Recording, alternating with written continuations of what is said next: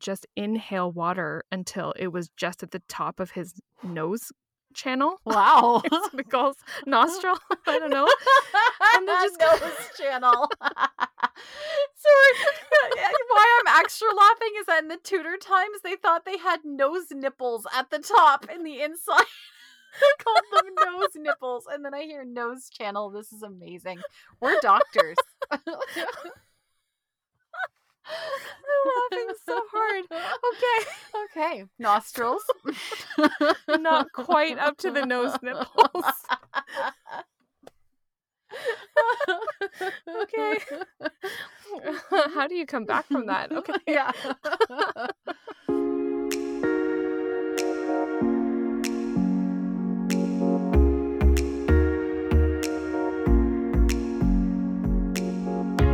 Welcome back to the Modern Lady Podcast. You're listening to episode eighty-four. Hi, I'm Michelle. And I'm Lindsay, and today we are still talking about opening and closing our days, but this time it's personal. This week on the show... a few minutes in the morning and evening, and occasional checkups during the day, are all you need to establish and keep up good grooming habits. And you... by following these simple rules of body care and grooming, you too will achieve that quality of appearance, that feeling of well-being, so important to make your dreams of happiness come true.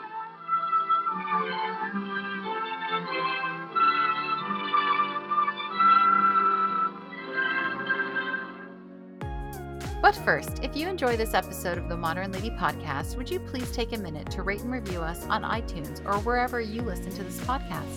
When we receive ratings and reviews, our podcast becomes more visible and easier to find for new listeners. We would also love it if you shared this episode with your friends. Let us know what you think. Your comments mean the world to us. This week's shout-out goes to Jillian Baldwin, who left us a comment on our Facebook page and said, quote, "I can't wait to listen to the entire podcast episode. This is a wonderful podcast full of thoughtful reflection and humor. I can't get the live chicken tied to your body as a cure for illnesses out of my head. I'm currently a part-time homemaker of an adult child, former stay-at-home mom and homeschooler. I listen to your podcast on my way to work, which always puts me in the right mood for the day. I especially love your comments about history and literature. Keep up the great work." End quote. Well, thank you so much for your comment, Jillian. As Lindsay responded earlier last week, it means so much to us that you appreciate the show and that you get our sense of humor. Vintage live chicken cures forever! And if you would like to leave us a comment, you can do so on our website, w w w dot the modern lady nineteen fifty dot wordpress dot com, or you can leave us a comment on Facebook or Instagram, where you can find us at The Modern Lady Podcast.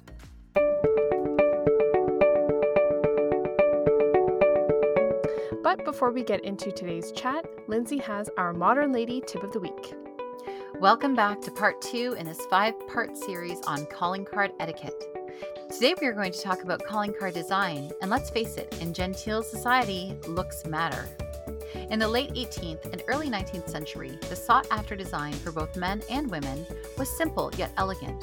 Emily Post recommended a shaded block font or engraved script, but nothing too ornate. On a man's calling card, his name was written in the center of the card, sometimes with a middle initial and sometimes not. Mister was not written before his name. A military man would have his rank and branch included with his name, and a medical doctor would have either doctor before his name or M D following his name. All other honorary titles were left off of a man's calling card. It was not acceptable to have professor, honorable, or esquire alongside your name. The most favored style of an, was an engraved card rather than a printed one, with the engraving adding a nice texture to the card. If one couldn't afford engraved cards, hiring a skilled calligrapher to handwrite your cards was the next best option. If both of these options were beyond the budget, then a nicely printed card would do. Men would carry their cards in their breast pocket, but for women, their calling card carrying case became just another beautiful item to adorn herself with. Women would carry specially made cases of silver, tortoiseshell, ivory, or mother of pearl. As the Victorian age progressed, a new printing technology was invented, and it was called chromolithography. And this allowed for very ornate and personal designs to decorate the calling card. And women especially loved having colorful and detailed designs, often having hidden messages woven throughout the designs on the card. Traditional letterpress printers tried to keep up with this new colorful trend, and this effort was known as the artistic printing. Normally, thin pieces of rule would be used by a printer to create a straight line of wording, but in order to compete with the swirls and spirals that could be done with a lithograph, letterpress printers painstakingly bent their rulers so that they too could add wording that swirled around the card. This became known as rule bending, or bending the rules, in the artistic printing style. This new trend for women's calling cards during the later Victorian age resulted in showy, highly ornamented cards, garishly colored and adorned with ribbons, colored thread, scalloped edges, and even a little lift-up flaps that would reveal secret messages. Regardless of the ever-changing trends, one thing did remain constant, and that was the sentiment behind giving a calling card to someone. It was always a gesture of goodwill and an extension of friendship, either new or a promise of continued acquaintance. Next week, we will look at what different initials meant on calling cards. I keep coming back to when you were talking about like the different uh, stages of what you could afford in terms of a calling card, mm-hmm. and like if you couldn't record, uh, if you couldn't afford the embossed kind, mm-hmm. then just a really nicely handwritten one. Mm-hmm. At what point are you just not c- considered part of the elite class anymore? That you wouldn't need calling cards? Or did everyone in that time, no matter your class, even the working class, use calling cards? I would wonder. The thing with so many etiquette tips is it only covers one class of people for the most part, right? Mm-hmm. Um, what is really cool, though, and I will share on the Instagram um, account, is some of these examples of some of the more like really beautiful ones, like examples mm. of all different styles, but there are some crazy ones um, of these like later Victorian ones. Mm-hmm. I do like the idea of like a pop-up flap, mm-hmm. like a pop-up book. Yeah, but yeah. For etiquette. Yeah.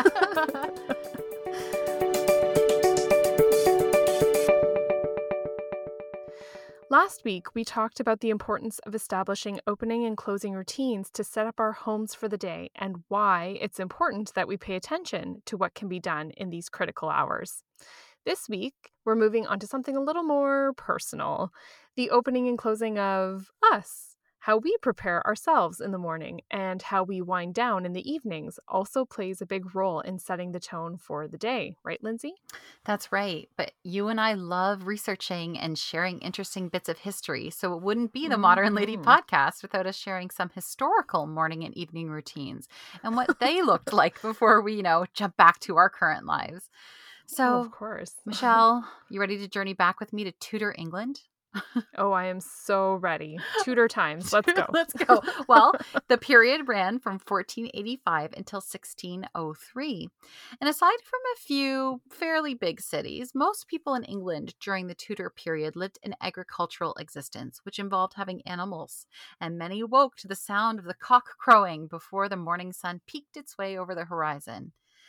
Michelle, I found out when researching historical morning routines that I would have been known as a slug-a-bed in the Tudor times. The what slug- a wonderfully complimentary name. Right. Whatever could it mean? That's right. The slug-a-beds, like me, wouldn't wake up until the morning light was peeking in. These people, they were so lazy sleeping in until that morning light peeked in. So in summer days, the day could begin at four a.m. and in the winter, people mm. slept in um, as late as seven a.m. Wow.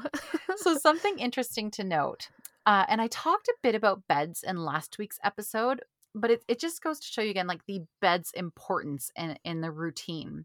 And this mm. is partially due to the fact that windows didn't really have glass in the Tudor period, aside from like maybe the odd castle or the extremely wealthy. Even most upper middle class families did not have glass on their windows. A piece of oilcloth covered wooden slats in the window so that a little light could come in, but then you could have a little bit of wind protection.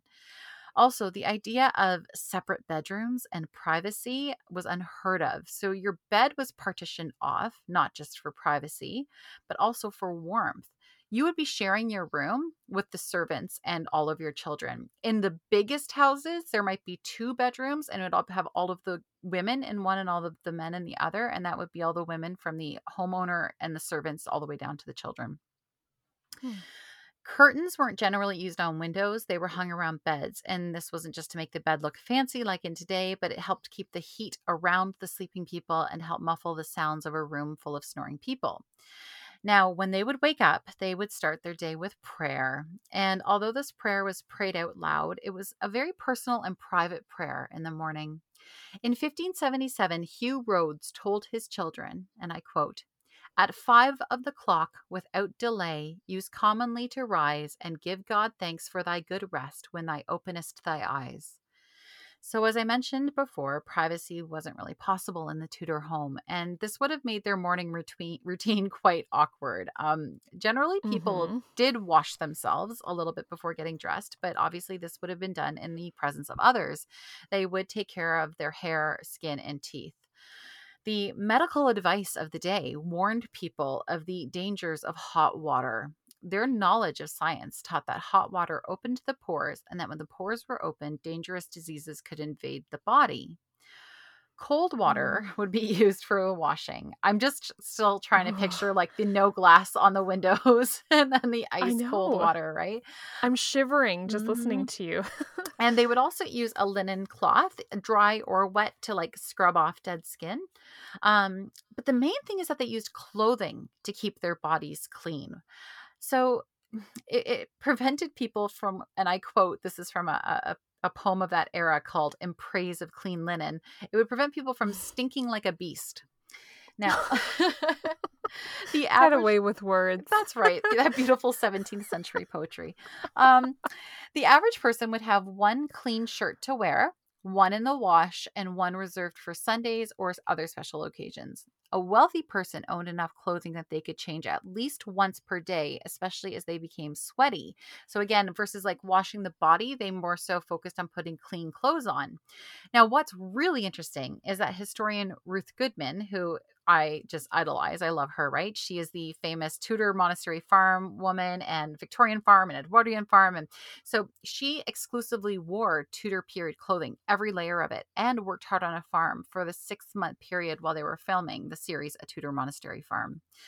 And while she washed with cold water some of her body parts during her morning wash, she found out that just by wearing those clean linens as underclothes and changing those regularly, you could stay smelling pretty good. She would ask the film crew, mm. um, with their, she called them their more no, uh, modern sensitivities, how she was smelling. And then a colleague of hers tried it the other way around. He washed his body regularly, doing a full modern shower and everything. But then he put on the same clothes day after day, and he ended up smelling way worse than Ruth did when she had only minimally washed her body, but changed her, her undergarments. So as you can guess, odor was a big deal in Tudor times. Um, they associated odor with germs and with evil spirits. So it makes sense then that perfume in the form of essential oils was a pretty big part of their morning routine. In sixteen oh three, at least ten thousand people in England could afford to own their own perfume. Lavender, rose, violet, and rosemary were common scents. In order to prevent bad breath and tooth decay, Tudor people rinsed their mouths with cold water and in- used instruments like toothpicks after eating. They would also collect candle soot on a smooth, reflective surface like glass or an earthenware pot, and then they would rub the soot onto their teeth with their and their gums with their fingers. Apparently, this was actually quite effective at cleaning and polishing the teeth. I will tell you that I just tried that in researching for this episode. I lit a candle and I held a mirror beside oh. it, worried I would set the mirror on fire, and I tried to, and I it was not gathering soot. Like in the olden days. Oh. So it didn't fully work, but I haven't given up. So I'll let you guys know if I actually do polish my teeth with soot. Well, I was just going to say that is a big trend right now, or at least it was a year or two ago, um, using the charcoal. The charcoal, yep. Right? Yep. W- would that have been similar then to the I think tutors? so. Um, and just a word of warning, the charcoal, my mom runs the dental office and I was doing it for a while. It can severely damage your enamel. So it can polish oh. those teeth up, but it really does remove the top layer of your teeth. By stripping everything That's away. Right. So I think soot, like, you know, very fine silty material versus like mm. a little bit grainier charcoal might have uh, been a little bit better. An essential item that everybody owned was a hair comb. Combing one's hair was an essential part of their morning routine. The vast majority were made of boxwood and had teeth on both sides, one side having the larger comb teeth spaced widely apart and the other side having the thin, narrow teeth packed closely together so that people could remove lice from their hair, which was obviously very common. Washing hair was extremely unusual. They thought it was a high-risk activity, again, to open up those pores on your head, you know, so close to your brain. Uh, and they really thought that would make you very, very sick. So basically, we'll just stop there, and you are now pretty ready for the day as a Tudor woman. Wow. Okay. So when I was lo- doing a little bit of looking into what the morning routines would have been for the forties, the fifties, even into the early sixties, I noticed actually quite a lot of similarities from what you said. Mm. The the emphasis was on cleanliness and neatness. Um, they also mention in those, you know, institutional videos, we heard a clip of that in the opening, um, health and posture also factored really heavily into everything. So it really seemed like, uh, in terms of instruction on hygiene anyways, that everything had to do with proper grooming mm-hmm. first thing in the morning. So if you didn't have a handle on your overall hygiene, um, the message was that nothing else would really matter. It wouldn't help you to put makeup on an unclean face, um, just to use an example. So washing um, your face was really important to do first thing in the morning if you weren't having your morning shower or morning bath. Uh, a lot of these videos seem to recommend taking a daily shower or a bath, but It, it really depended whether they said morning or evening. So I don't know. You mentioned, Lindsay, mm-hmm. um, the morning mm-hmm. bath, yeah. right, was quite common. So maybe that's more common. Um, but while you were in the bath or afterwards, you would wash your face. And soap and warm water was traditionally enough. Um, face cloth maybe for exfoliation. And um, I laughed because I was watching this with my daughter in the room, my almost nine-year-old daughter, and they were explaining that you wanted to be vigorous, but not too harsh, but you did want to like intentionally wash your face and not just sloppily like uh, gloss a cloth over your face and be done with it. Mm. And I just kind of side-eyed my children, and because I'm always telling them, that's not washing your face. Mm-hmm. So after you exfoliated, then you would just um, maybe apply a, a very light application of moisturizer if it's needed. And then, you know, certainly, absolutely no makeup until all of that thorough cleansing was done. So apart from your face, um, part of the morning routine, it, and this was stressed in almost all of the articles or videos that I would watch from that era, was to clean your fingernails. Mm. Like it was repeated over and over again, and how the nail brush is an essential item. Again, a little bit about painting your fingernails, uh, really interesting about what color, depending on how your hands look. So w- which ones? Oh, you're going to trigger me. You know I have tree frog hands, right? Have you? The minute I apply color to my nails, they look exactly like a tree frog with the big balls on the end. So I'm a little stressed right now about what you're going to say. Um, so they would recommend um, a, a clear polish. Good. I do that. So yeah. As to not draw attention. Also, if you do bite your nails mm. first, they really very strongly encourage you to work to try to quit that habit. But if you can't, certainly don't paint your nails mm. because that would also draw attention. So I just love, what I loved is this intentional uh, focusing on finding out what is going to enhance your appearance, right? And uh, one of the videos talks about it being your duty to keep up your uh, cleanliness and your appearance, and how it is a courtesy to other people. I really love that. And we talked about a little bit about that when we mentioned charm. I think it was almost two mm-hmm. years ago in our first season, right? Yeah. That charm is the ability to put others at ease around you. Mm-hmm. And not only can you not do that if, you know, as in Tudor times, your odor may offend. Hard to make people comfortable when that happens. Um, but also, too, if you yourself aren't put together and you're constantly fiddling because you're uncomfortable, that also kind of projects agitation to other people around you, too. Mm-hmm. So it was very interesting to me that even these grooming and these hygiene tips, they went beyond just looking put together, which was important, but it also always extended out to how it would make the people in your family feel, your classmates in school. Like, it was very much an, a focus on you for the intention of other people. Uh, I really love that. And something that jumped out at me. So when you were talking about exfoliating or, you know, priming the surfaces before you could put the makeup on or something like that, I think that that's right. a really interesting um, step up here from like the Tudor and Victorian times when they wouldn't wear nail polish or makeup, right? This is kind of that sure. bridge piece where they're absolutely right. Whether we want to admit it or not, you know, if you, if you haven't been taking care of your skin, makeup can magnify that. Or like, my hands are mm. awful. They really are. I never pay attention to my hands, and slapping some quick nail polish on just, yeah, it just highlights those sure. ragged nails. It's so true. And so what I love is that it still has that emphasis, like in Tudor times, on hygiene and that sort of thing. But it was also kind of that step then that you've got to make sure you've mastered that hygiene before you go to that next step of um, gl- the glamorous look that really really comes in right in the fifties. Yes. And that's, it, I thought the same thing too, because even fast forwarding again into our modern times, mm.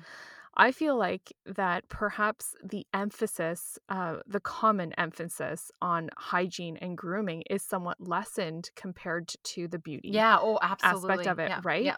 Uh, so it's almost like it's completely pendulum swung the opposite way. And it's, it is very interesting to consider how we could actually possibly spend less time or money on the cosmetic aspect, but perhaps still have a similar result just by reshaping the focus once again on the grooming aspect of everything too. Well, you've convinced me. Honestly, this is like a bit of a wake-up call for me to want to spend more time doing those grooming practices versus slapping some lipstick on a pig, as they say, before I run out the door for school. Which is also sometimes how I clean my house. Like, if company's coming over in five minutes, uh-huh. I'm like, this will do. But yeah, so I, I really, I really love that too. And I know that we talk often as well about how the, how taking care of the exterior of things really does something to your interior state. Yeah. We might go into that in a little bit, but it did say in one of the videos, and I laughed because it talked about the homemaker. Mm-hmm. It talked about, um, and I quote, "Even mother keeps up her appearance around the house, for that keeps up her spirits." Even mother. End quote. Even mother around the house. And I laughed because I'm like, but they're right. It does keep up my spirits when I've when I've taken the time to groom properly, feel clean, feel invigorated. You do have a, a bit of an energy and a pep to your step that may not have been there before. Well, Michelle, you're segueing perfectly into the modern day, right? We've started talking here mm-hmm. about, you know, what is still similar between the Tudor times right through the nineteen fifties and now. And there are some differences, like what you're saying. I totally agree that there's more of an emphasis on the cosmetic side versus the uh, grooming side, which are two different things. Um, mm-hmm. So I looked at my own routine and something jumped out at me. And it's that I, I have the routine I'd like to have and then the routine I actually have. And... This is not the case for how I run my house, right? My, I, I take care of my house in a very different way than I take care of my person, than I take care of myself. And I know mm. we can't do it all, right? So we're definitely going to emphasize some different aspects of our own lives, things that we enjoy more. And I enjoy cleaning my house more than I enjoy cleaning my nails. But Mm-hmm. Um, I thought it was important to be honest with myself and transparent with you guys about what I actually do versus what I'd like to do. So what I actually do, um, and this is now after thirteen years, um, I can actually wake up a little bit before my kids. I'm still inconsistent with the setting the alarm and getting up, you know, an hour before, but I still naturally mm-hmm. wake up even ten minutes before my kids do. Um, th- that was after enduring, you know, that decade of being awakened at the crack of dawn by crying and kids that mm-hmm. immediately need your attention. Like, you have to jump up and be on the ball. Um, I found it was really hard to start my day in a good mood when I was in that phase. So I want the moms who are listening that are still in that, you know, that season of their life to understand that it's really hard to be jolted awake and have to take care of other people immediately, right? They've peed the bed. Mm-hmm. There's some, one time yes. my kids woke me up because they had done a science experiment in the bathroom. And those were literally their words. Gone wrong. Yep. So those things don't quite wake me up anymore. But anyways, I will say too, and I've said this before, I did co-sleep with my babies. So I also had, it was always the big kids waking me up with trouble. I was gently awakened always by a baby, you know, seeking to nurse, and those mm. sweet ears cuddling. So my, my life is definitely different now with that. Now, um, I have also mentioned before that I usually sleep in the same clothes that I wore, wore the day before and will likely wear the next morning. Um, I have a uniform of a black tank top, black leggings. I put my apron on, and then I put a cardigan over top. Um, if I have time mm. to straighten my hair, that will last actually. Um, and I only have to wash it every fourth day.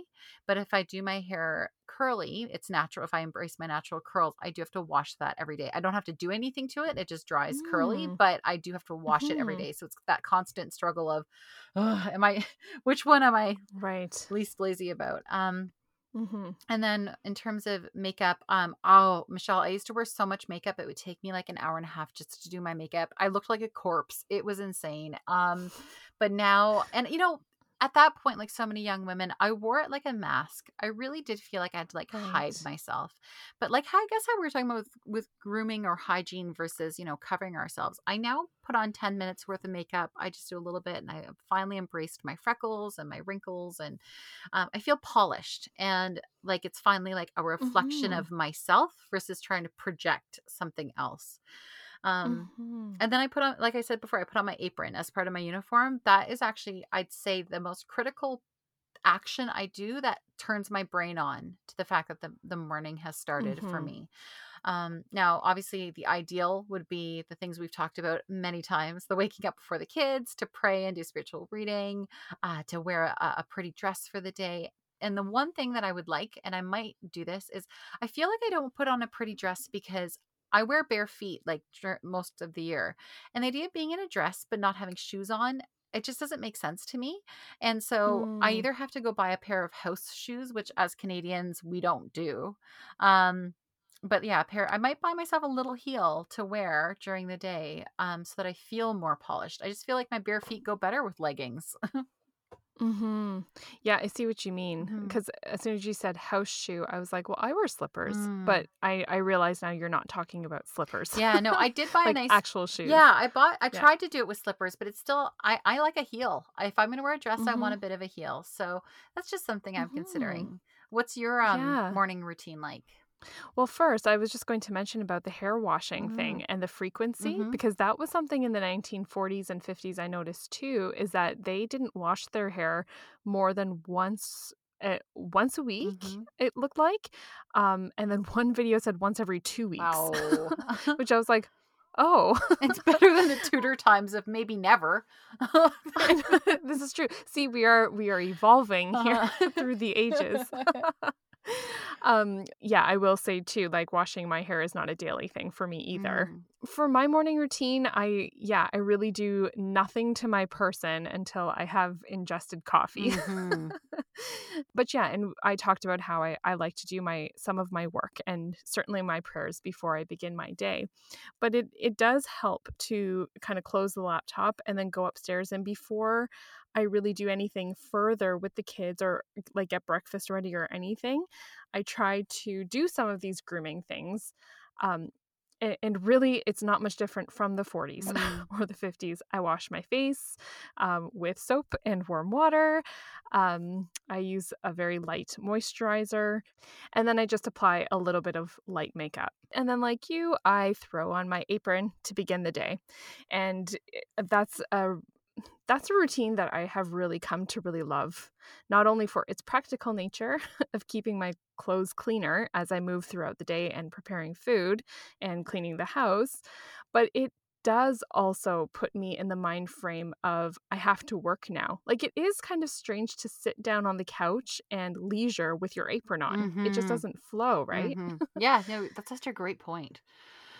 Okay, so we've, let's say we've done our mornings. Now we've gone through the entire day and it's time to wrap things up. And so we're going to go back to Tudor times now, um, just very briefly, actually, because there isn't a lot on evening routines. And I suspect that that's because they were just so exhausted trying to stay alive that they just fell into bed. Um, But after they would secure their livestock and their house, right? Again, we talked before about how important it was to secure your house. They were legit scared of the dark um, and, and the things that would go bump in the night. Uh, the next thing everybody would do is they would say their prayers um, as a family and individually. Mm. They would thank God for their day and they would ask for his protection throughout the night.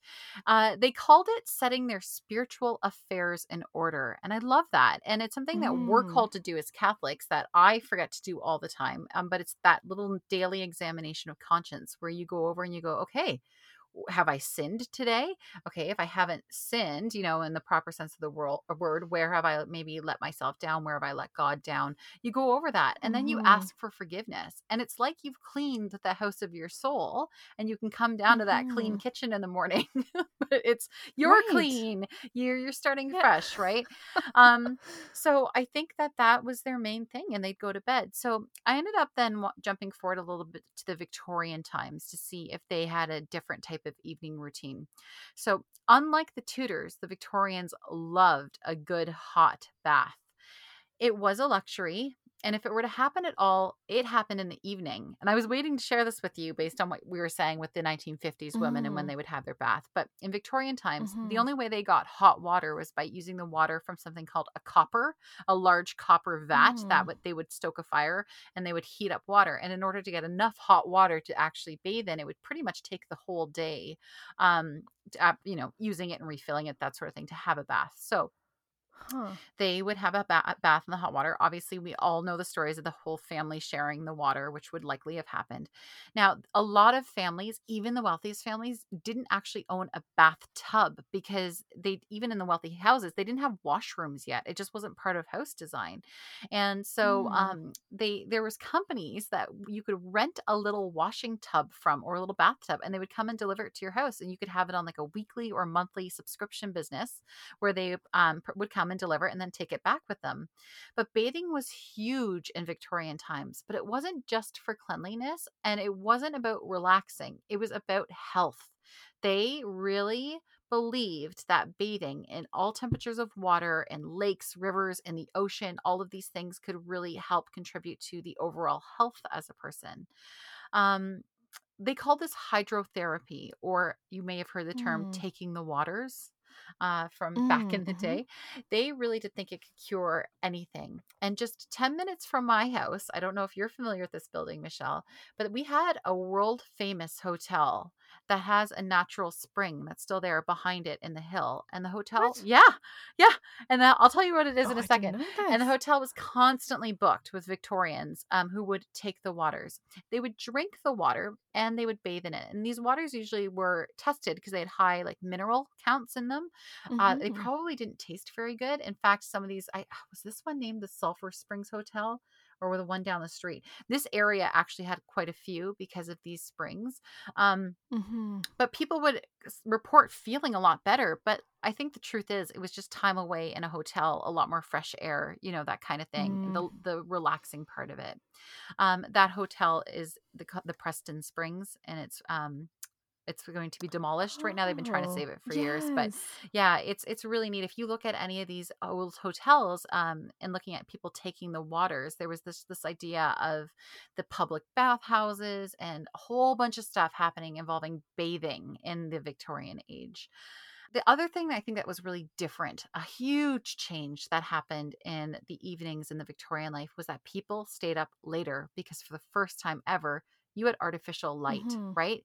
You mm-hmm. didn't have to wake up with the sun and go to bed when the sun went down.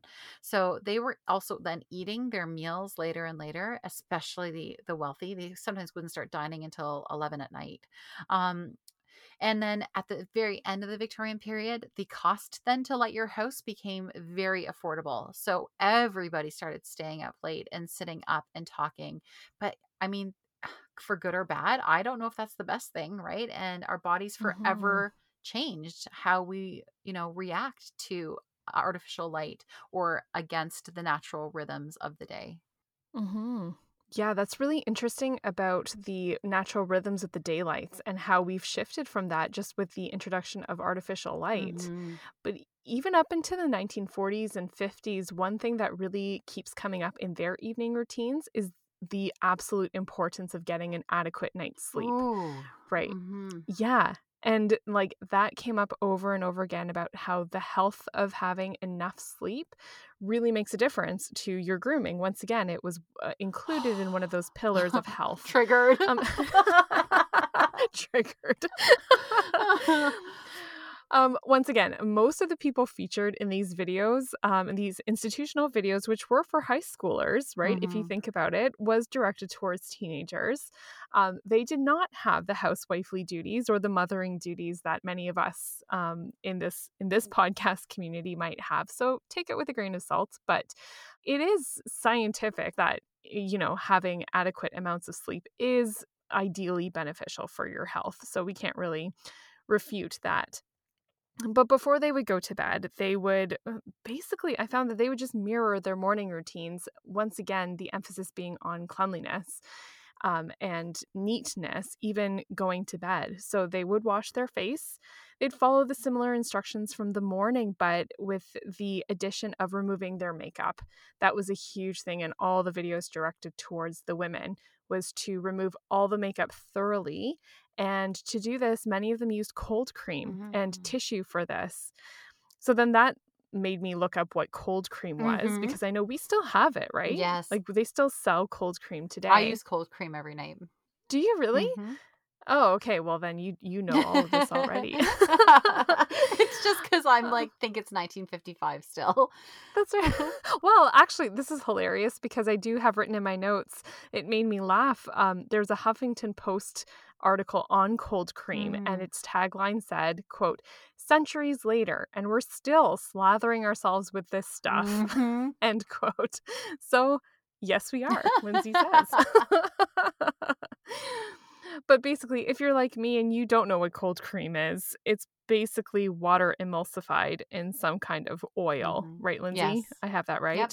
Yeah. And traditionally, it would have been beeswax or olive oil. And today, it's more fancy oil, I guess. Jojoba oil, whatever that is. Jojoba. Is one I saw. Jojoba. Oh, sorry. the... Oh, I'm so uncultured. Sorry. Jojoba oil. Oh, I think mine is mineral oil, so not as fancy and probably very bad oh. for your face. Okay. Well, uh, yeah, the dermatologist did say that you can still use it. Um, probably best if you're not prone to acne mm-hmm. um, because it is quite heavy, mm-hmm. right? And it, it's a bit more of a greasy texture, mm-hmm. but it is still a really good remedy to dry, irritated skin because it does have all of that oil in it. So that was a little cold cream diversion. Now back to our nails.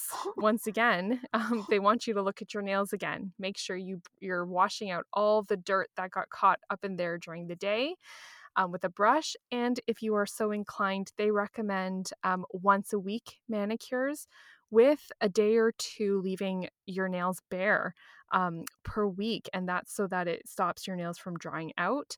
And also because nails can really give you cues towards your overall health, mm-hmm, right? Yeah. So they want at, at least a day or two where you're not painting your nails um, in order to, I guess, check in, check in with your nail beds. um, before you head to bed, one of the last things that they recommend you do before getting into your pajamas is brushing out your hair um, to release uh, some of the natural oils, to get some of the dead skin and dirt out before you put your head to your clean pillow.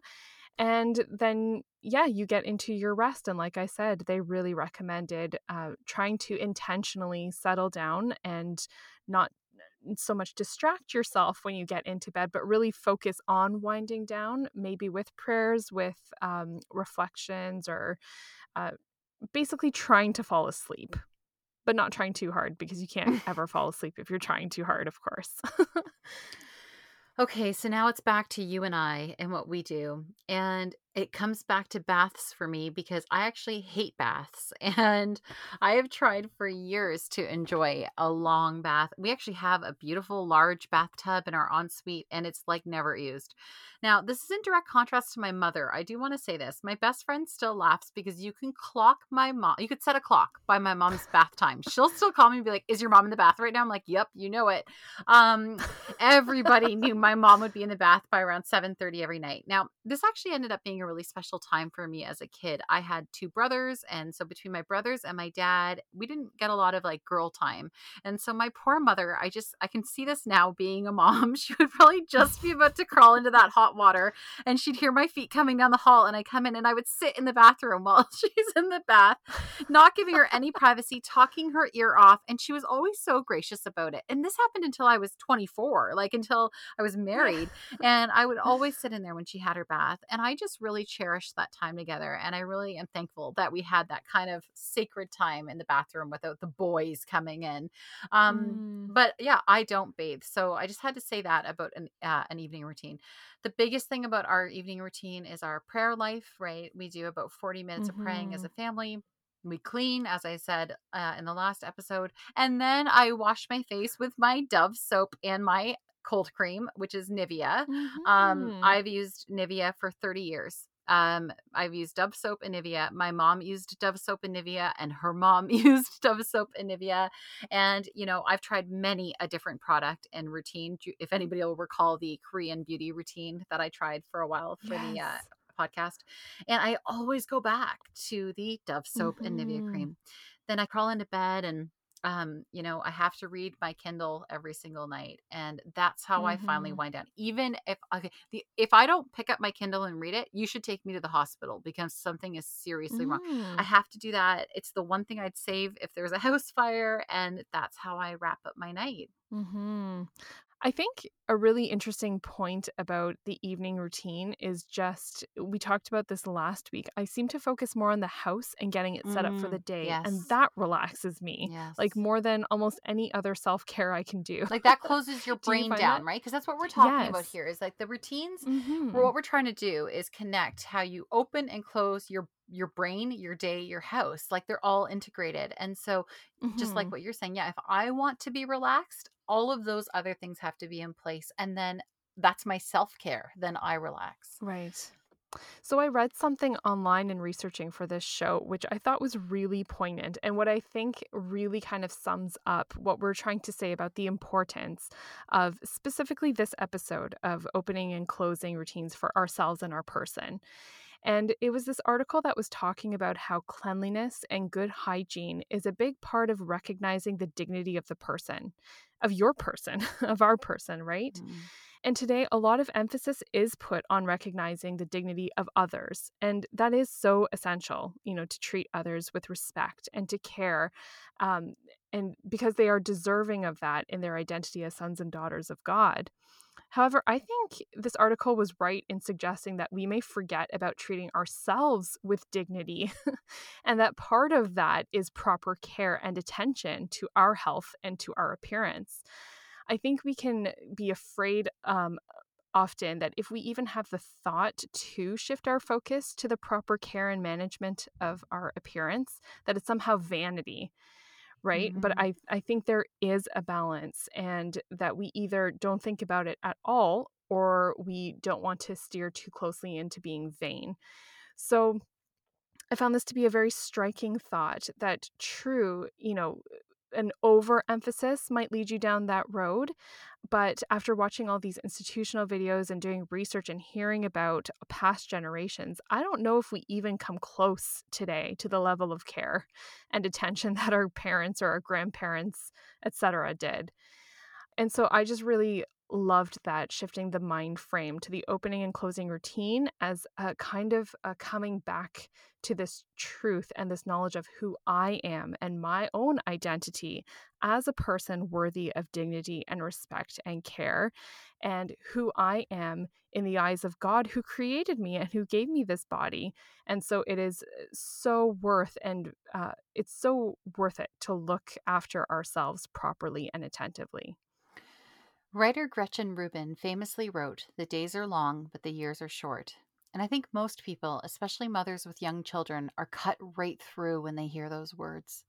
It's one of those things that we all know, but we don't really know until it's too late. Mm. It can seem like we go through years when the day passes in a flurry of activity and the morning and night are not even separate things at all, but just this slushy puddle of exhausted hours that we just have to endure.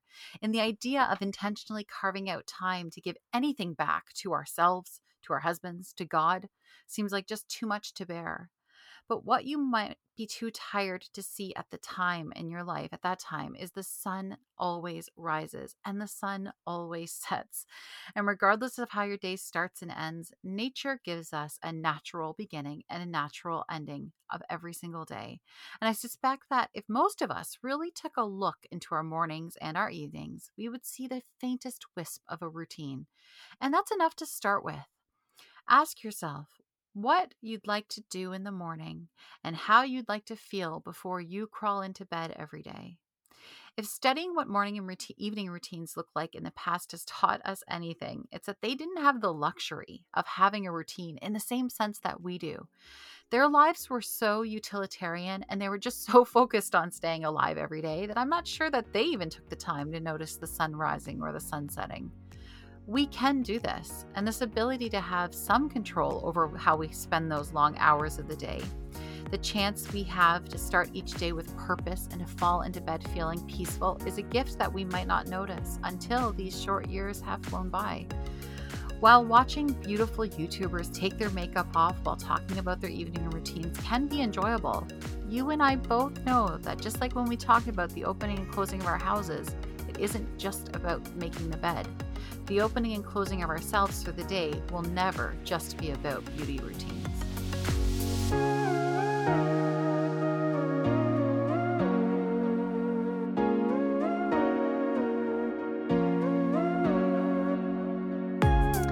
Okay, it's time for our What We're Loving This Week segment of the show. So Lindsay, what have you been loving this week?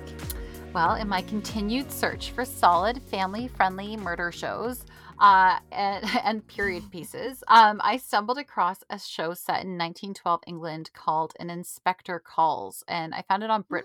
Mm. Have you heard of this one? No, I don't think so. Okay. It was filmed in two thousand fifteen. I'm like, this looks perfect. The description mentioned how an upper-class family's fancy dinner was interrupted by a man who was investigating the death of a young woman, and then it features his subsequent questioning of the family. It sounds perfect, right? Mm-hmm, mm-hmm. Well, as we quickly realized, this was no ordinary country house murder or death story. At first, we weren't even sure that we liked it. Uh, it, it seemed obvious and it was kind of boring. It was dragging a little bit. But the acting and the design, overall design, were really well done. So we kind of just kept watching it. And I'm so glad that we did, because there is a twist that we didn't see coming. Mm. And it left us a little shocked and a little sad. And the big thing is it sparked a conversation between Jason and I, a conversation about class relations and about the interconnectedness of all of us. And that's the point of this story. And this began as a play and nineteen forty-five, and then it was first released as a film in nineteen fifty-four. And again, this is the two thousand fifteen version. Mm-hmm. Um, and Inspector Calls was very popular on stage for decades, actually, until like the late sixties, seventies, eighties. That that period drama kind of fell out of favor. Um, now, with a renewed love for the period pieces, and especially those featuring the upper class, and everybody loves a good murder or death, um, its work really does stand the test of time, and the message in it is really, really worth it um, as you watch through the slow build-up. So you have to watch An Inspector Calls. Perfect. And what have you been loving this week? So I know you have mentioned this show before, Lindsay, and we did watch a couple of seasons of it last year and loved them. But for some strange reason, we forgot to finish Line of Duty. Oh, what? It's I like know. The most cliffhangery show in the world. It is. And this boggles our minds because we are totally sucked in once again. And mm-hmm. I, I try not to repeat um, your recommendations for mm. my What I'm Loving This Week, but I can't deny that it is what we're really loving. That's awesome. So if you missed Lindsay's previous recommendation of the show, Line of Duty follows the investigations of the anti-corruption unit of a British police department. And like you said, this show does suspense so well. There are actually times that I feel my heart racing. Like I'm sitting on the couch and I can't breathe. Mm-hmm. Also, if you are looking for a new show that you won't be able to wait to get back to at the end of the day, cougar down to Line of Duty and you won't regret it.